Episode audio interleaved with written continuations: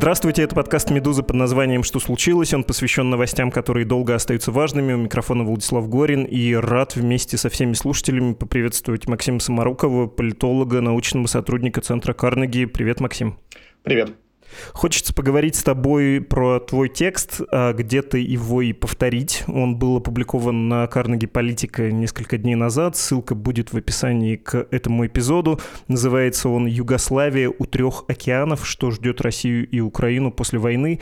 И Югославию у трех океанов не в том смысле, что раскинется почившая в базе Социалистическая Федеративная Республика где-то в новом месте, а в том смысле, что повторится судьба Российской Федерации и Украины Украины, видимо, да, по сценарию вот этому сербскому, и что уроки распада Югославии, военной агрессии Сербии очень ценны.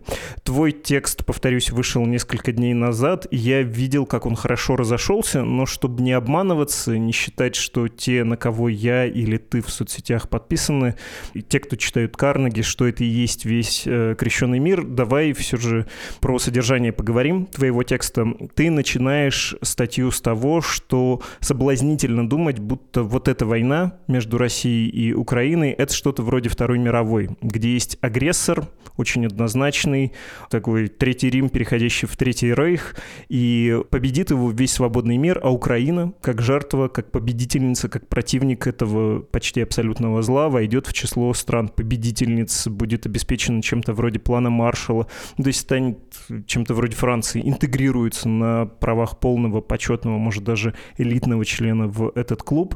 И, понятно, клуб подразумевает экономическую, правовую систему, политическую систему безопасности.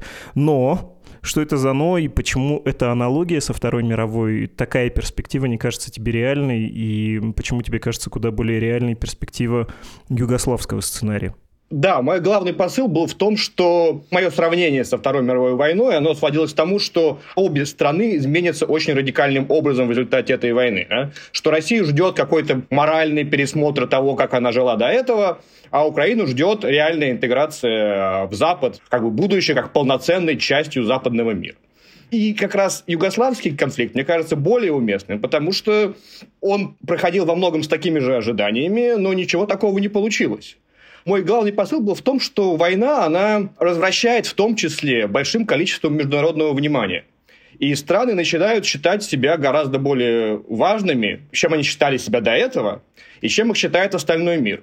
А в то же время, параллельно, ведя войну, они, наоборот, разрушают свой потенциал. Да? Они становятся менее важными для остального мира. И вот пока война идет, эта разница не очень заметна, эти расходящиеся тенденции не очень заметны. Но когда война заканчивается, этот разрыв гигантский между собственным восприятием этих стран и между тем, как их воспринимает окружающий мир, он прям вот становится огромным и производит очень угнетающее впечатление на всех участников. Да? Вот в Югославии это очень заметно. Сейчас я вижу до сих пор, как люди, которые живут в югославских странах, бывших югославских республиках, считают себя там чуть ли не центром мира, важнейшим геополитическим, геостратегическим регионом, влиять на который мечтают все на свете.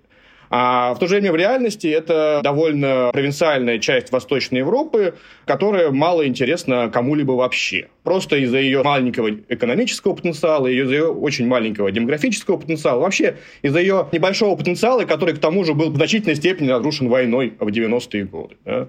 И вот я боюсь, что наше постсоветское пространство может ждать такой же разрыв ожиданий. Да, сейчас и Россия, и Украина находятся в первых строках новостей уже последний год, да, и, скорее всего, еще и весь этот год будут находиться там же, да. Да, они привыкают к такому вот значению своих решений, к тому, что весь мир следит за их действиями, к тому, что все ведущие мировые дипломаты, мировые военные изучают и Украину, и Россию, обращают на них огромное внимание – но в то же время и Россия, и Украина теряют свой потенциал, теряют возможности успешного развития в будущем в ходе войны. И таким образом они становятся менее интересными для остального мира. И вот когда война закончится, вот этот разрыв между тем, как привыкли люди видеть себя, привыкнув находиться на передовицах мировых новостей, и тем, как остальной мир, который перейдет к своим собственным делам и, в общем, не будет видеть особых причин продолжать заниматься и Россией, и Украиной, да, вот этот разрыв, он, конечно, может произвести очень угнетущее впечатление, и он может быть совершенно не похожим на те ожидания морального обновления России или западной интеграции Украины, которые так популярны сейчас. Погружаясь в эти уроки, в этот сюжет, э, самое время, наверное, попросить тебя напомнить, как дело было с Сербией, с Югославией до войны. И я понимаю, что задаю этот вопрос, даже не зная, откуда начать, потому что, ну, по уму надо, наверное, идти от Тита, от э, Второй мировой войны, от того, как Югославия при помощи Красной Армии, но справилась бы и сама, освободилась от оккупации, до кризиса Федеративной Республики Югославия, как там национальный вопрос использовался для попытки балансирования со стороны центра своих отношений с регионами, но расчет не удался, крайне обострил развод. Кстати, тем же Советский Союз в последние годы своей жизни занимался, отчасти оттуда растут многие проблемы, которые мы видим на постсоветском пространстве, но, кажется, слишком широкий замах. Какая довоенная часть сюжета для извлечения уроков нам важна? Какой тут контекстный минимум нужен из истории распавшейся Югославии? Я думаю, совершенно не обязательно возвращаться там ко Второй мировой войне, а достаточно посмотреть, что югославская социалистическая модель была гораздо более гибкой и более успешной, чем большинство социализмов в Восточной Европе, что страна была открытой, она была сравнительно богатой в отношении других коммунистических стран региона, что страна умела производить некоторые вещи, которые могла экспортировать даже на западные рынки – еще главное, что страна не только сама себе казалась да, довольно развитой, или там, глядя из Румынии, казалась развитой, но, в принципе, и на Западе она тоже казалась самой понятной и продвинутой страной из тех, что следует социалистическому пути. Да? Потому что и огромные потоки гастарбайтеров э, в Западную Европу из Югославии, и огромный поток западноевропейских туристов в саму Югославию. Да? Масштабы человеческого взаимодействия между Югославами и Западной Европой были, конечно, несравнимо больше, чем с любой социалистической страной. Да? И то есть вот эта страна, которая была как бы из всей Восточной Европы уже дальше всех продвинулась в движении на Запад, у нее происходит, как и во всех странах, экономический кризис, да, кризис этой модели социализма, инфляция, безработица, забастовки, благополучие падает, да, и она вот на этот кризис модели социализма отвечает внутренней войной, разборками между разными этносами, как нам на самом деле лучше интегрироваться в Запад, кто там как себя вел в прошлом, кто кого обидел, кто когда там несправедливо поступил с кем, как нам провести правильные границы между собой, где чья земля, по принципу, что если здесь проливалась наша кровь, то это здесь, значит, и наша земля. И она занимается всеми этими разборками на протяжении там, почти десятилетия. Да? За это время она становится чуть ли не центром мира. Потому что если в начале еще Югославской войны Запад отвлекался на распад Советского Союза, на объединение Германии, то к середине 90-х годов более важных конфликтов в мире не было. Все мировые дипломаты, ведущие, делали карьеры в Югославии, в том числе и российские, да, там и Лавров, и Чуркин покойный, они все продвинулись, их карьерный взлет был в Югославии, да. Весь мир занимался югославскими конфликтами и думал, как их урегулировать. Но потом, когда война закончилась, выяснилось, что интереса больше нет, что в ходе войны все те шансы, все эти дискуссии о том, как нам надо поменять границы, как нам лучше интегрировать Запад, они привели к боевым действиям, но никак не увеличили шансы этих стран стать частью Запада или вообще продвинуться к какой-то нормальной, благополучной жизни. Скорее наоборот, да, что вся эта война подорвала их потенциал, и все эти успехи, накопленные за последние десятилетия социалистического строя, да, все эти достижения с точки зрения конкурентоспособности экономики, интеграции с Западом, все эти достижения были перечеркнуты Мало того, потратив 90-е годы на бесконечную войну, Югославия отстала даже от тех стран региона, которых смотрела сверху вниз, да, которые отставали от нее бесконечно. Ну, вот это, наверное, вот та точка, то базовое сравнение, да, на которое я строил текст. У меня вопрос не про регион, не про Балканы, а про Российскую Федерацию. Ты наверняка много раз слышал это заявление. Я как-то брал интервью у Бурбулюса, и любой человек, который хотя бы один раз прочитал текст с первым последним госсекретарем Российской Федерации, он, конечно, слышал эти слова про то, что мы в Беловежье, он был одним из двух, кто подписал документ от э, Российской Федерации, предотвратили югославский сценарий. Мы развелись мирно. Ну, сейчас мы знаем, что ничего не мирно, и не миновала эта участь и вот эту империю тоже, да, немирного расхода, такого кровавого развала. Но никого не удивляло, с какой легкостью на Балканах перешли к взаимной резне, как сейчас никого не удивляет какое-нибудь столкновение между двумя бывшими советскими республиками Средней Азии, ну, положа руку на сердце, да, или на Кавказе, когда что-то такое происходит между Арменией и Азербайджаном. Россия как будто избежала этого сценария. Почему Россия в тот момент удалось, а Югославии нет. Там центр был сильнее. Это я про причины войны и про вот это десятилетие 90-е, которое закончилось потом, а, собственно, сербской агрессией. Я думаю, это сильная натяжка, да, когда говорят, что вот две социалистические федерации пришли к началу 90-х, одна разошлась мирно, другая с войной. Эти две социалистические федерации были устроены очень по-разному. И Югославия, в отличие от СССР, вся власть находилась, основная власть находилась не в Белграде, она находилась в республиканских столицах, в том числе силовая власть. И это сильно упростило переход к насилию. Когда у вас у глав республик есть еще и силовой аппарат, им гораздо проще перейти к насилию, чем когда у вас силовой аппарат, как в Советском Союзе, контролируется, в общем, довольно жестко из центра, и так просто под э, республиканское командование не переходит. Я думаю, это главная разница, потому что небольшая заслуга, что вы не начали воевать, когда вам нечем воевать. Да? А вот когда у вас э, есть силовой аппарат, то соблазн, конечно, начать воевать, решать вопросы так, как вам хочется, конечно, его преодолеть очень сложно. И плюс еще одна главная большая разница, мне кажется. В Югославии выйти хотели практически все. И Сербия тоже хотела выйти из Югославии, Хорватия хотела выйти из Югославии, Словения хотела выйти из Югославии, Косово тоже не совершенно не устраивал э, статус, да. Все-таки в Советском Союзе большая часть республик готовы были оставаться.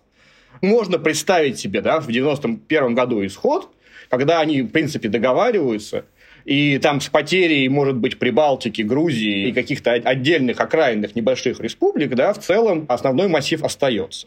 И еще одна важная разница, которую бы я подчеркнул, это позиция Запада в этот момент, особенно США. В 90-91 годах, когда вот нарастал югославский кризис, и американское, и западноевропейское руководство совершенно не интересовались, что там происходит. Никакого серьезного международного посредничества не было была позиция, что, ну, вы, главное, вот не отвлекайте нас от гораздо более важных проблем. Мы сейчас объединяем Германию, Советский Союз, вот здесь непонятно, что происходит. Не мешайте нам, да? Что позволило, на самом деле, Милошевичу так далеко продвинуться в вопросах сепаратизма внутри других республик? А в то же время в Советском Союзе до самого ГКЧП даже американское руководство играло на стороне сохранения Союза. И если бы в Югославии, скажем, э, Буш-старший также активно посредничал между республиками, как он посредничал в Советском Союзе, то, возможно, там тоже сложилось все гораздо бы мягче.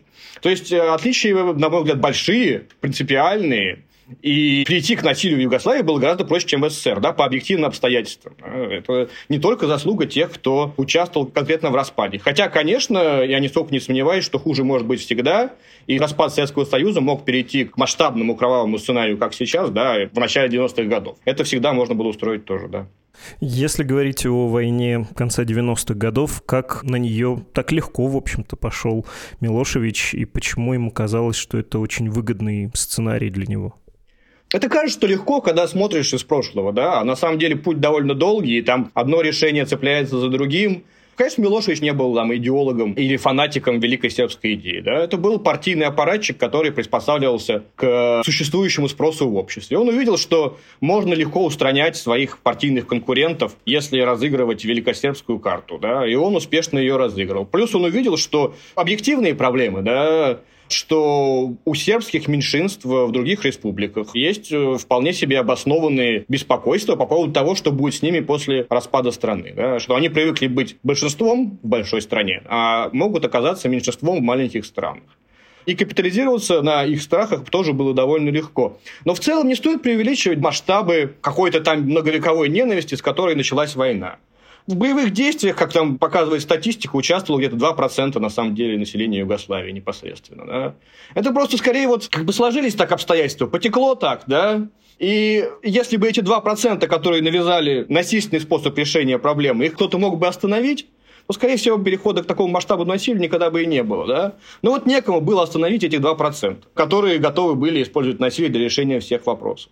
И все остальное население пришлось подстраиваться к новым обстоятельствам, жить в этих условиях масштабной войны, продолжающейся несколько лет. Потому что там Боснийская война, например, да, самая тяжелая из всех, продолжалась там 4 года, и в стране на 4 миллиона человек погибло 100 тысяч человек. Да. Практически нет ни одной боснийской мусульманской семьи, которая не пострадала в эту войну. У всех есть счеты к сербам. Да?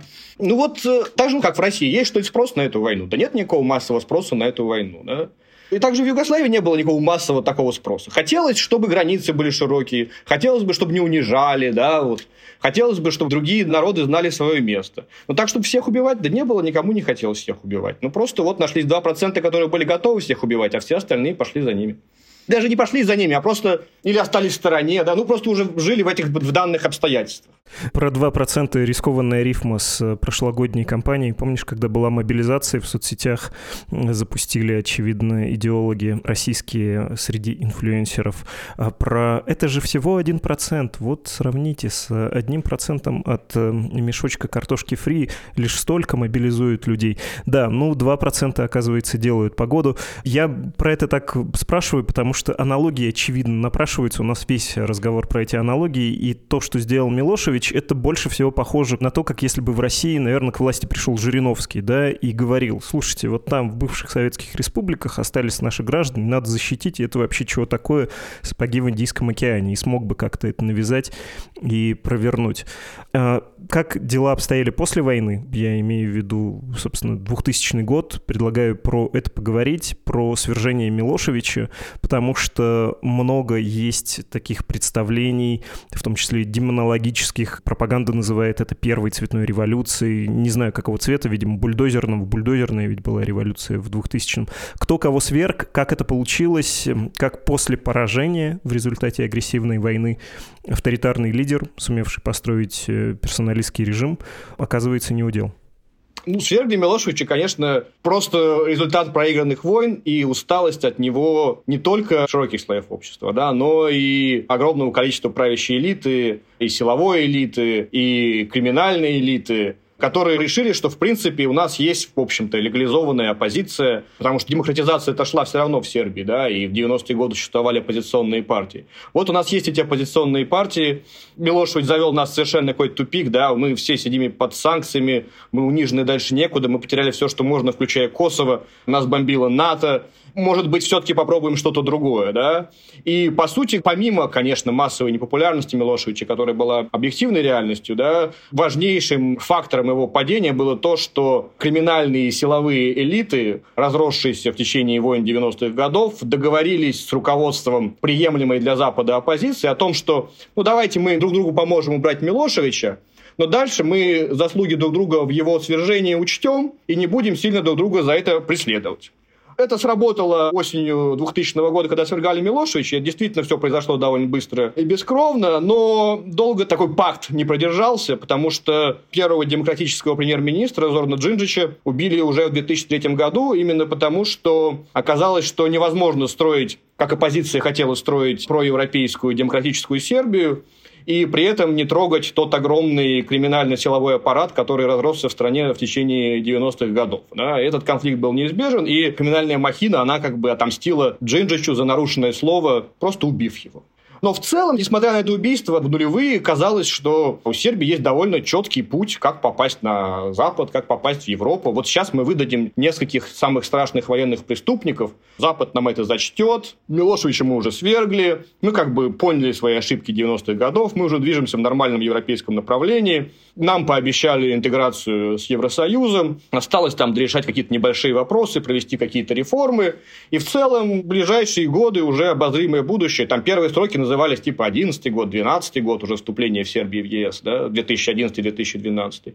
То есть ощущение сербов было, что в принципе мы все, что надо, мы уже сделали. Да? Мы выдали несколько вам преступных генералов, мы свергли Милошевича, выдали его тоже.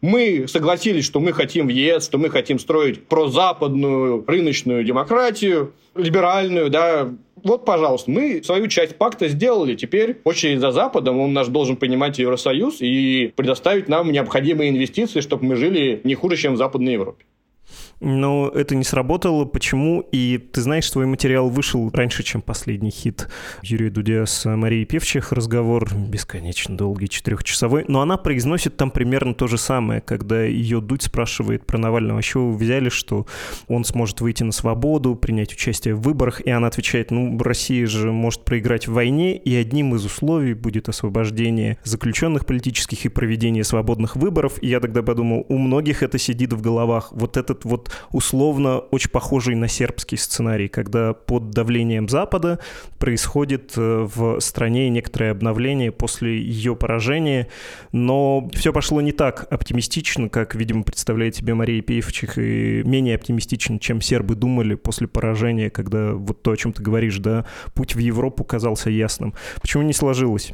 Э, не сложилось из-за завышенных ожиданий э, самих сербов и постоянно снижающейся готовности Запада этим заниматься. Потому что, с одной стороны, сербы считали, что ну вот мы что всего сделали, что, чего еще вы от нас требуете, куда вы еще отнимаете Косово, когда в конце нулевых с Косово случилось, да, это был тоже опять тяжелый удар. Мы же уже согласились и на Дейтон, мы уже согласились, что Хорватия отделяется в тех границах, которые отделилась. Мы согласились, что хорватские сербы уже практически не живут в Хорватии, они уже все уехали оттуда, да. Уже даже готовы Черногория пусть не входит в состав Югославии в 2006 году, да, пусть уже будет отдельным государством. Ну, то есть, как бы мы посчитали, что в 2000 году, когда мы свергли Милошевича, как бы на этом должно было закончиться. То есть, вот эти вот бесконечные расплаты за поражение, ну, хорошо, там, выдадим отдельных людей, но в целом мы должны закончить платить за то, что мы там наделали в 90-е годы. Оказывается, что нет, что новые и новые унижения будут сыпаться из года в год. Там то Черногория отделится, то Косово признают независимым без координации с Сербией. Приговоры Гагского трибунала постоянно будут, что вот одного сербского генерала осудили другого, а хорватских, наоборот, оправдали, а боснийских, наоборот, оправдали. Это все время долбит, долбит, долбит, копится, копится, копится, с одной стороны, да, и поражение кажется, во-первых, бесконечно длящимся, и все более унизительным. А с другой стороны, все эти жертвы непонятно ради чего. В целом все постсоциалистические страны, которые вступали в Евросоюз там, в нулевые годы, они были довольно разочарованы в случившемся, да, потому что ожидания в целом после падения там, железного занавеса, Берлинской стены, казалось, что они все будут жить как в Швейцарии.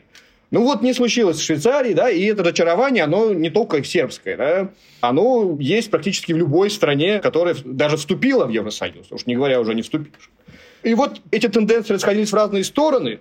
И в какой-то момент политический класс Сербии, который на самом деле принципиально не обновился, и не так уж особо изменился со времен Милошевича, остались в основном все те же самые люди, они поняли, что проевропейский проект, он уже не очень продается. Что всем уже не особенно интересно вступать в ЕС, всем хочется показать, что мы не позволим нас больше унижать, да? хватит нас унижать. Что сколько можно прогибаться под эти бесконечные западные требования. Мы прогибаемся, прогибаемся, а нам только новые выдвигают. Все это надо прекратить. И где-то вот, наверное, выборы там 2012 года, то есть примерно десятилетие, да, продолжался такое движение на Запад четкое, а уже в 2012 году прозападные политики проигрывают все выборы и быстро маргинализуются. Сейчас это да, небольшая группа людей в сербской политике, прозападные такие партии, проевропейские. Это 10-15% голосов. Да, это в лучшем случае они могут набрать. И даже невозможно представить, что в нулевые они были у власти, да, что у них было большинство в парламенте, у них была президентская позиция, да, что вот они могли выигрывать выборы. Сейчас им просто попасть в парламент для них задача, да, уже. А как выиграть выборы, это даже не стоит вопрос. А пришли люди, которые понимают, что, конечно, с Западом не надо ссориться, что Сербия не может позволить себе напрямую бросать вызов Западу больше. Но в целом внутри страны хорошо продается такой реваншизм и типа защита нашей национальной гордости, по крайней мере, ее остатков что, в принципе, можно построить мягкий авторитарный режим, и Запад не будет возражать. И главное, что они поняли, что Западу, как бы, в принципе, уже неинтересно заниматься европеизацией Сербии. У Запада миллион других проблем. И, в принципе, то, что Запад требует от э, сербского руководства, это чтобы оно не создавало проблем э, у себя дома и в целом в регионе. И если Западу обеспечить это не создание проблем, эту тишину, а еще лучше постоянно напоминать Западу, что вот смотрите, при нас все тихо, мы можем контролировать ситуацию. Поэтому давайте вы нас цените, да, и не обращайте особого внимания на те там нарушения в свободе СМИ там или в демократических процедурах выборов, да, вот не обращайте внимания на наши мягкие авторитарные тенденции. И вот и формируется такая система, которая устраивает и Запад, э, и местное руководство, и даже, собственно, сербскому обществу довольно близка и к их эмоциональному состоянию. Да? Вот она прекрасно существует уже там больше 10 лет, и особых перспектив, что что-то принципиально изменится, в ней нету. Ну, тут отчасти и вот эта незавершенная евроинтеграция помогает. Все самые недовольные, в том числе молодые люди, которые не могут найти работу, они просто выезжают в больших количествах. В твоем тексте, мне кажется, есть эта строчка про то, что отъезд из Сербии примерно такой, как будто сейчас война идет, хотя никакой войны нет. Да, это, конечно, тоже помогает, что, в принципе, все, кто не встроился в эту коррупционно-авторитарно-криминальную систему, да, которую контролирует страну, и те там финансовые потоки, которые остались, они имеют возможность наладить свою жизнь так, как им хочется. На самом деле, они даже уезжать совершенно не обязательно, потому что пока Сербия формально остается страной близкой к Европе и пытается интегрироваться в ЕС, все-таки она не может переходить каким-то более жестким методом подавления недовольных. Каждый раз, когда нынешний сербский режим пытается выйти на следующую фазу, да, и закрутить гайки еще жестче, их все-таки отдергивают из Брюсселя и говорят, что нет, ну давайте вы уже, мы, конечно, что-то готовы терпеть, но совсем терять берега не надо. Да? Это такой вечный ранний путинизм. Его главная проблема в том, что в такой страны нет перспектив. Да? Что всех все устраивает, но как это улучшить, непонятно, да, как вырваться из э, статуса глубокой периферии, нету пути. И, наверное, даже если менять уже власть, этого пути не будет. Тем более при таком э, общественно-политическом устройстве, при таком формате взаимоотношений с Западом, да, это какая-то обреченность э, на вечно периферийный статус. Угу. И ты об этом говорил, но стоит еще раз подчеркнуть, э, одна из самых развитых стран Восточной Европы, промышленно развитых, политически значимых, один из лидеров движения неприсоединения этого самого третьего мира, да, не совсем соцлагерь, точно не Запад, и вот вместе с Индией, да, например, где-то в одной лиге при гораздо меньшем потенциале. Ну, в общем, фантастическое движение от э, одного из потенциальных лидеров многополярного мира, хочется говорить языком языком МИДа и МГИМО в абсолютную провинцию мировую, в такую черную дуру Европы, от которой ничего хорошего многие не ждут в той же самой Европе. У тебя еще есть отличная деталь про то, как нынешний режим Александра Вучича умеет даже вот в этом ресентименте, в этой тоске по национальному величию сосредотачиваться не на главном, а на второстепенном. И когда говоришь слово «на К», конечно, встают образы будущего российского, когда там Крым, Донбасс или еще что-то может быть точкой, на которую все будут смотреть, хотя важные проблемы расположены в другом месте. Можешь про это рассказать, про то, как Косово является таким жупелом, что ли, отвлекающим от э, более важных проблем, даже с точки зрения вот такого сербского националиста? Я думаю, здесь не столько заслуга Вучича, да, что Косово затмило все другие проблемы, связанные с распадом Югославии для сербов. Да.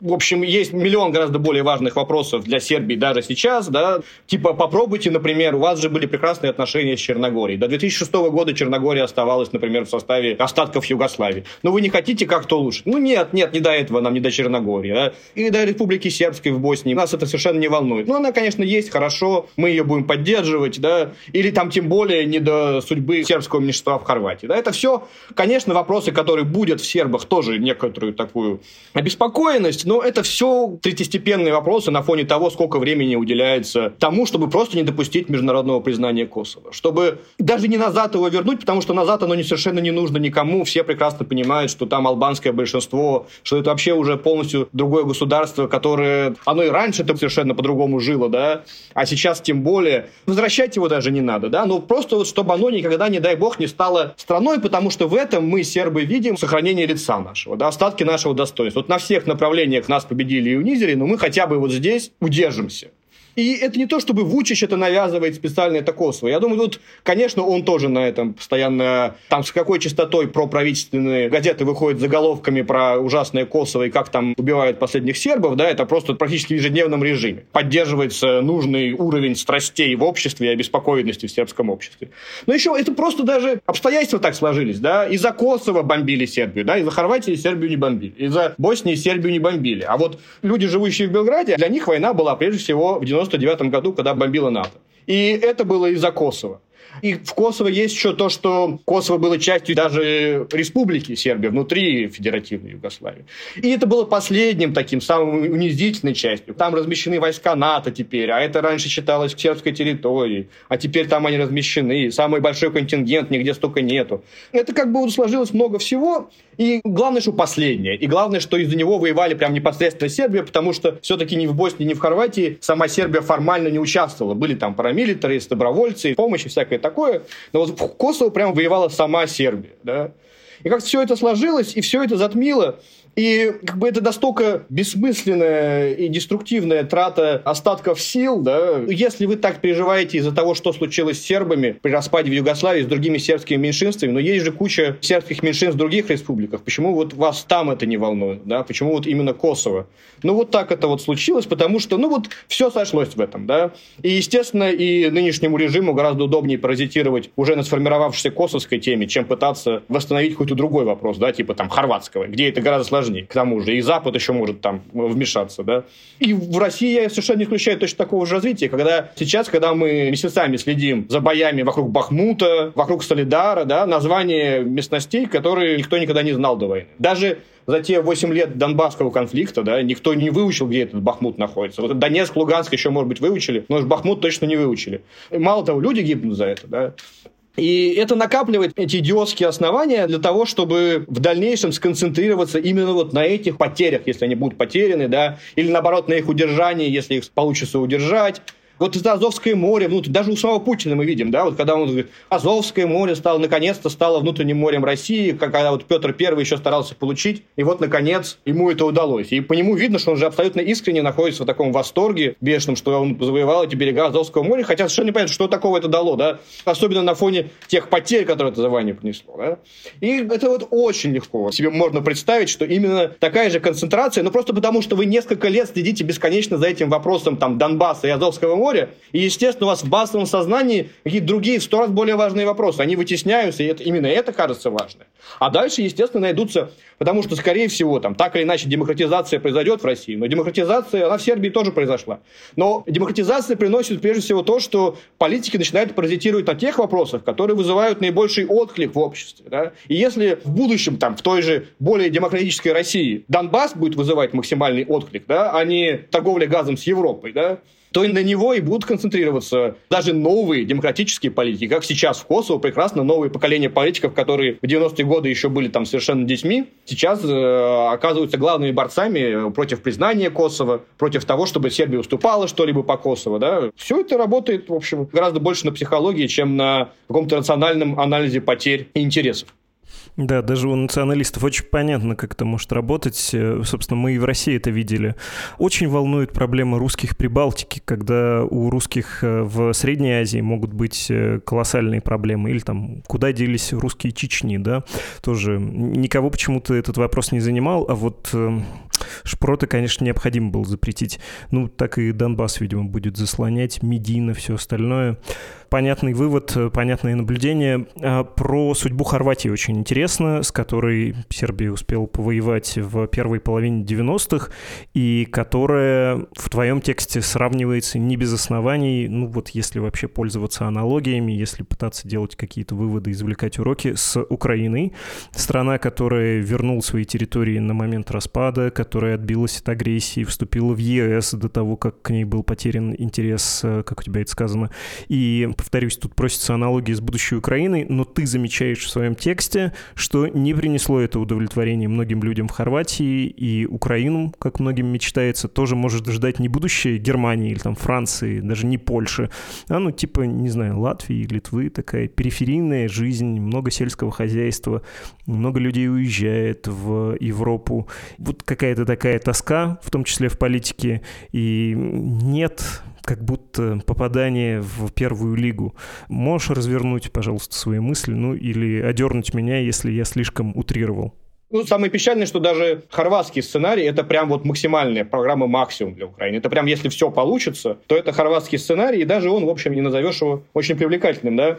Это даже печальнее, чем Латвия и Литва, потому что все-таки в Хорватии еще сформировалась атмосфера монополизации страданий во время войны. Да. Есть э, группа людей, довольно большая, очень разнородная, но вот они решили, что там это более-менее агрегировано в такую ветеранскую ассоциацию, куда входит там полмиллиона человек, почти 4 миллионов населения Хорватии, да, и эти люди, естественно, в основном манипулируемые там группой соратников Туджмана, которые воевали там в 90-е годы, да, сейчас там уже эта элита обновляется, но все равно это остается в рамках той же партии, что правила Хорватии во время войны в 90-х годах, да, эта партия сейчас у власти, как вот как она была в 90-х годах у власти, она у власти и сейчас, и она останется у власти, видимо, еще очень долго, да. Все-таки война, она же очень разрушает нормальные процедуры, да, нормальные институты, А в Хорватии она еще наложилась на приватизацию, да, и передел экономики от социализма к рыночной экономике. И вот степень вросшести и правящей партии, и вот этих вот ветеранов, которые проникают через все общество, в Хорватии он совершенно чудовищный. В принципе, если вы в этот между собойчик не входите, то шансов на сколько-нибудь успешную карьеру в Хорватии у вас нету, да. И отсюда иммиграция гигантская, да. Скорее всего, конечно, иммиграция из Хорватии была бы и так, просто потому что это, во-первых, в хорватских традициях, в Австрию и в Западную Германию туда уезжали в социалистические времена. Но и вот эта ситуация, когда у вас такая замкнутая система для своих, который совершенно не хочет пускать чужих, и который, к тому же, довольно идеологизирована. Да? В принципе, Хорватия, как э, считается, жертвой югославских войн, да, и поэтому к ней предъявляют гораздо меньшие претензии с точки зрения там, демократии или свободы самовыражения, чем там, к той же Сербии. Да? Но вот эти ситуации, когда ветераны приходят разгромить спектакль, который как-то недостаточно уважительно освещает то, что происходило в 90-е годы, или какие-то, опять же, ветераны, которые, на самом деле, конечно, уже никакие не ветераны, а такие, ну вот ветераны, потому что они вот монополизировали этот титул ветеранов, да, какие-то выставки неправильные, да. Вот даже само возможность самовыражения, не политического самовыражения, да, которое, в принципе, во всех странах есть, оно сохраняется, потому что все-таки это Евросоюз, да. В Хорватии она сильно ограничена душным наследием войны, когда мы все должны сплотиться, мы все должны быть едины, а тот, кто недостаточно чего-то там критикует и это, он просто недостаточный патриот, и вообще он сербский агент, его надо гнать отсюда, или он коммунистический агент вся эта бесконечная чистка, по сути, от части хорватской истории, когда переименовывают площади там, Тита, например. Да? С одной стороны, там все хорваты понимают, что такого известного хорвата, как Тита, им уже вряд ли когда-нибудь предстоит увидеть. И любая хорватский там уважающая себя СМИ обязательно выходит с еще одной статьей про Тита, где там они чего-то про Тита раскрывают, просто потому что Тита до сих пор хорошо продается, и всем интересно почитать про Тита. Но с другой стороны, ну, Тита это же ужасный коммунист, который нас загнал в эту Югославию, который предал хорватское дело. Поэтому мы будем сносить ему памятники, мы будем переименовывать улицы, которые были названы в честь него и прочее, да, вычеркивая, на самом деле, довольно большое там антифашистское наследие, да, хорватов, которые эти доски, которые снимают сейчас, посвященные антифашистскому движению в Хорватии, да, во время Второй мировой войны. Как бы ограничение самих себя и сведение всего разнообразия хорватской истории к вот очень такому узкому националистическому дискурсу, и все, кто из него выбивается, до сих пор, они должны быть вытеснены из страны. Им здесь не место. Они предатели, они агенты коммунизма, они агенты сербов и тому подобное. Да, и эта атмосфера в других новых странах ЕС ее нету. Да, это чисто наследие войны, которое очень душное и неприятное. Да, в нем неприятно жить. И у меня есть просто много знакомых хорватов, рассказывающих, как это тяжело, как тяжело найти для детей нормальную школу, да, где их не будут постоянно долбить вот этим узколобым национализмом хорватским, да, или скандал с хорватской Википедией несколько лет назад, который произошел, когда выяснилось, что Википедия на хорватском написаны совершенно безумные вещи, которые не имеют никакого отношения к реальности, да, просто гигантские искажения. Но так как, ну, кто там полезет проверять Википедию на хорватском, да, ну, хорваты создали для себя вот такой полумифологический мир собственной истории и написали про него отдельную Википедию, и как бы выковырить ее было очень сложно, да. Это как бы даже добровольная провинциальность, защитная реакция на вот все эти тяготы и страдания войны, что вот мы теперь замкнемся, мы будем вот таким между собойчиком, чтобы никто нас, не дай бог, больше нам не угрожал, никого не подпустим к себе. Да? И чуждые культурные веяния мы тоже не подпустим, и вообще все другое мы не подпустим. Есть еще гигантская проблема сербского меньшинства да, в Хорватии. Где-то там две трети людей просто уехали, побросав все, да, но оставшаяся их ситуация тоже довольно печальная. Большинству из них пришлось переехать как минимум в Загреб, просто потому что там проще затеряться в толпе, да, это большой город по сравнению с этим. А так жить сербу, даже если он гражданин Хорватии, в Хорватии очень тяжело, да, а это было же там 12% населения, это было большое меньшинство, 12%. Сейчас их осталось несколько процентов всего, да, но они тоже постепенно, постоянно вытесняются, вытесняются, как будто эта война не закончилась, надо вот еще довытеснять, как будто они по-прежнему угроза. Все это очень такие токсичные тенденции, которые, в общем, неприятно в них жить, да, особенно если ты не часть маленькой правящей элиты, которая вцепилась там во власть, при том, что никакой такой личной диктатуры, да, в Хорватии нет, и там состав правительства или премьер-министра и президента регулярно обновляются, но вот это все равно регулярное обновление в узком кружке людей, которые там связаны с местным олигархатом, какие-то политические боссы, какие-то там медиамагнаты, вот все они между собой прекрасно себе взаимодействуют и никаких чужих не подпускают жить в этой стране не очень приятно.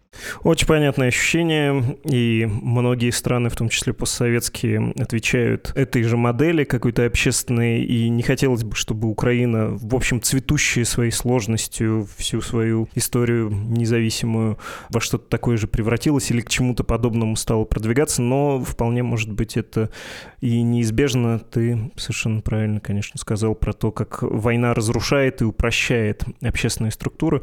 Самое обидное еще для хорватов, что они сейчас и во внешней политике несколько на обочине. Они вроде бы могли бы быть в центре сюжета и заведовать в внешней политике всем этим югославским процессом, но нет, все равно разговор идет с Сербией, да, Запад, когда, если хочет обсудить что-то по проблеме бывшей Югославии, обращается к Сербии, поскольку она самая большая, значимая и влиятельная. То же самое может ждать и послевоенную Россию с Украиной, да, украинцы могут с разочарованием увидеть, что прежде ездившие политики в Киев сейчас все равно едут или звонят в Москву.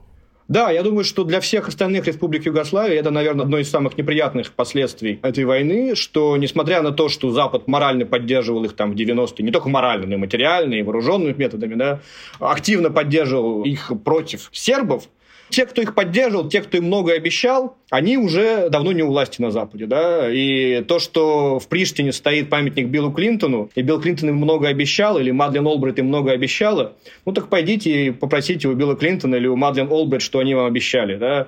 Западные элиты меняются гораздо чаще, они постоянно обновляются. Те личные неформальные обязательства, которые давало предыдущее поколение западных лидеров, новое поколение западных лидеров готовы пересматривать в связи с изменившимися обстоятельствами. И вот сейчас просто просто силу такого реал-политик, да, абсолютно тупого факта, что Сербия со своими меньшинствами в других республиках может создать Западу наибольшее количество проблем в регионах. Оказывается, что Запад прежде всего координирует там свои действия в регионе с сербами. Да? Не с Косово, естественно, не с Хорватией, не с Боснией, а с Сербией, ну просто потому, что она может создать проблемы. А Западу не хочется проблем. Главное, что требует Запад от бывшей Югославии, чтобы она не создавала ему проблем. И сейчас уже через там, 25 лет после войны в принципе, Западу совершенно не важно, на кого давить, чтобы этих проблем избежать. Да? Он давит на того, на кого проще давить. Если по какому-то вопросу, чтобы избежать нового обострения, проще надавить на Косово и решить проблему таким образом, надавят на Косово и решат проблему таким образом. Тот праведный гнев, который лился в защиту Косово из Запада там, в конце 90-х годов, он давно забыт. И сейчас как бы вместе с изменившимися приоритетами Запада меняется их подход к странам региона. И главное меняется то, что Цель – ноль проблем с бывшей Югославией. Да? И мы ее достигаем так, как ее проще всего достичь, потому что наша цель – ноль проблем. Да? Если мы будем много туда инвестировать, то это не соответствует нашей цели. Да? Тоже отношение как к задворкам Европы. Итог твоей статьи, и это последний пусть будет вопрос. А давай я во все тяжкие пущусь и прямо целую главку из э, твоего материала финальную прочитаю. Она называется «На обочине». Если попытаться кратко сформулировать главный итог Югославской войны, то он сводится к тому, что самая развитая страна Восточной Европы за несколько лет превратилась в глухие задворки, в бедный, провинциальный и безнадежно отставший регион, который представляет интересы разве что своей бурной историей, но никак не перспективами. Несмотря на скромные размеры страны, югославское руководство пользовалось непропорционально большим влиянием в мире в годы Холодной войны. Граждане не только СССР или Польши, но даже Венгрии и Чехословакии мечтали о поездке в Югославию и охотились за товарами оттуда. Еще в конце 80-х Югославия начала переговоры о присоединении тогда еще к европейскому экономическому сообществу и никому никому в голову не могло прийти, что большую часть югославов на этом пути обгонят даже Румыния и Болгария. Цена войны оказалась такой, что теперь бывшая Югославия не нужна никому, включая собственных жителей, которые уезжают оттуда в таких количествах, как будто боевые действия продолжаются до сих пор. Патетические речи и призывы 90-х, тогдашние стратегии и приоритеты сегодня выглядят беспомощной ерундой, безнадежно оторванной от наступившей после войны реальности.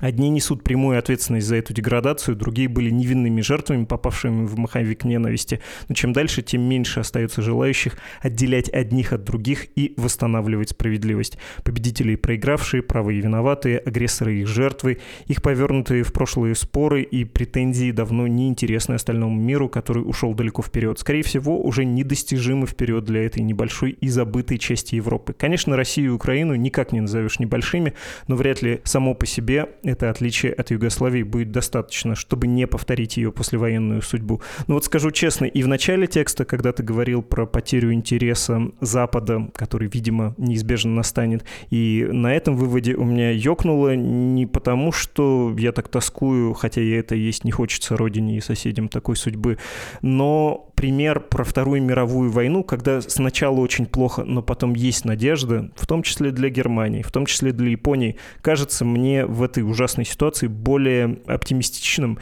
И когда ты говоришь, что Запад теряет интерес, потому что не чувствует, в отличие от Второй мировой войны, тут своих жизненных интересов, я все-таки хочу тебя спросить, а разве Владимир Путин не доказал, что Российская Федерация, если к ней потерять интерес, если отнестись к ней как к Сербии, что она не продемонстрирует снова зубы, что если сербиизировать ее, то Россия соберется силами, подкопит еще обиды и снова выкинет что-то опасное для себя и окружающих, ну, потому что она буквально стоит у порога ЕС и, видимо, будет стоять, потому что на большом постсоветском пространстве в районе Кавказа и Центральной Азии не так много желающих выступить модератором.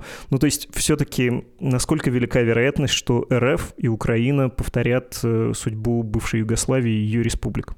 Я думаю, что Владимир Путин, помимо того, что он показал, что Россия может создать много кому проблем, он в то же время сделал очень много для того, чтобы возможности России создавать эти проблемы в будущем сильно уменьшились. Потенциал России, очевидно, будет серьезно подорван этой войной и, возможно, необратимо подорван, даже, скорее всего, необратимо подорван. Поэтому, да, он показал, что на момент 22 года Россия могла создать Западу кучу проблем. Но также он показал, что на самом деле эта куча не такая уж большая, что, например, прогнозы, что российская армия возьмет Украину за две недели, они не сбылись, и российская армия во многом оказалась, существует только в отчетах Министерства обороны, он также показал, что вот эта вот огромная энергетическая зависимость Европы от России, она, конечно, не маленькая, но не такая огромная, как казалось э, до войны.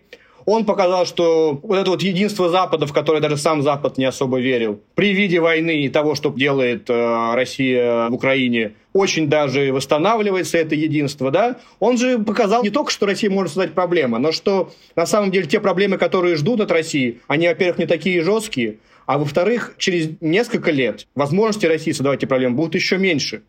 То есть, скорее наоборот, он не научил Запад, что за Россией надо внимательно следить, потому что она может создавать проблемы. Скорее, он показал наоборот, что вы многие проблемы от России преувеличивали.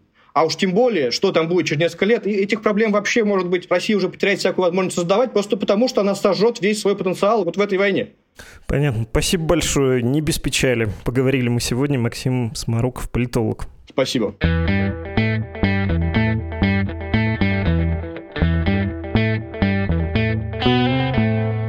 Напоминаю, до конца этой рабочей недели, то есть до полуночи 10 февраля, мы принимаем ваши письма, чтобы с вашей помощью, с вашим участием, с вашими голосами сделать выпуск к годовщине войны российско-украинской, понятно, то есть к 24 февраля 2023 году. Если вы хотите тоже принять участие в этом эпизоде, правила просты. Оцените свои риски. В первую очередь, «Медуза» объявлена в Российской Федерации нежелательной организацией, это может вам повредить. Взвесьте все очень внимательно, прошу вас еще раз. Затем если риски вы, конечно, сочли несущественными, напишите в двух абзацах о том, как вы встретили 24 февраля 2022 года, и во втором абзаце, как война поменяла вашу жизнь за этот год. Третье. Подпишитесь настоящим или вымышленным именем, если хотите подстраховаться. Четвертое. Укажите, готовы ли вы поговорить устно. Тогда мы с вами свяжемся и буквально поговорим для выпуска. Все письма, уже вижу, что их довольно много, не вместить, я подозреваю.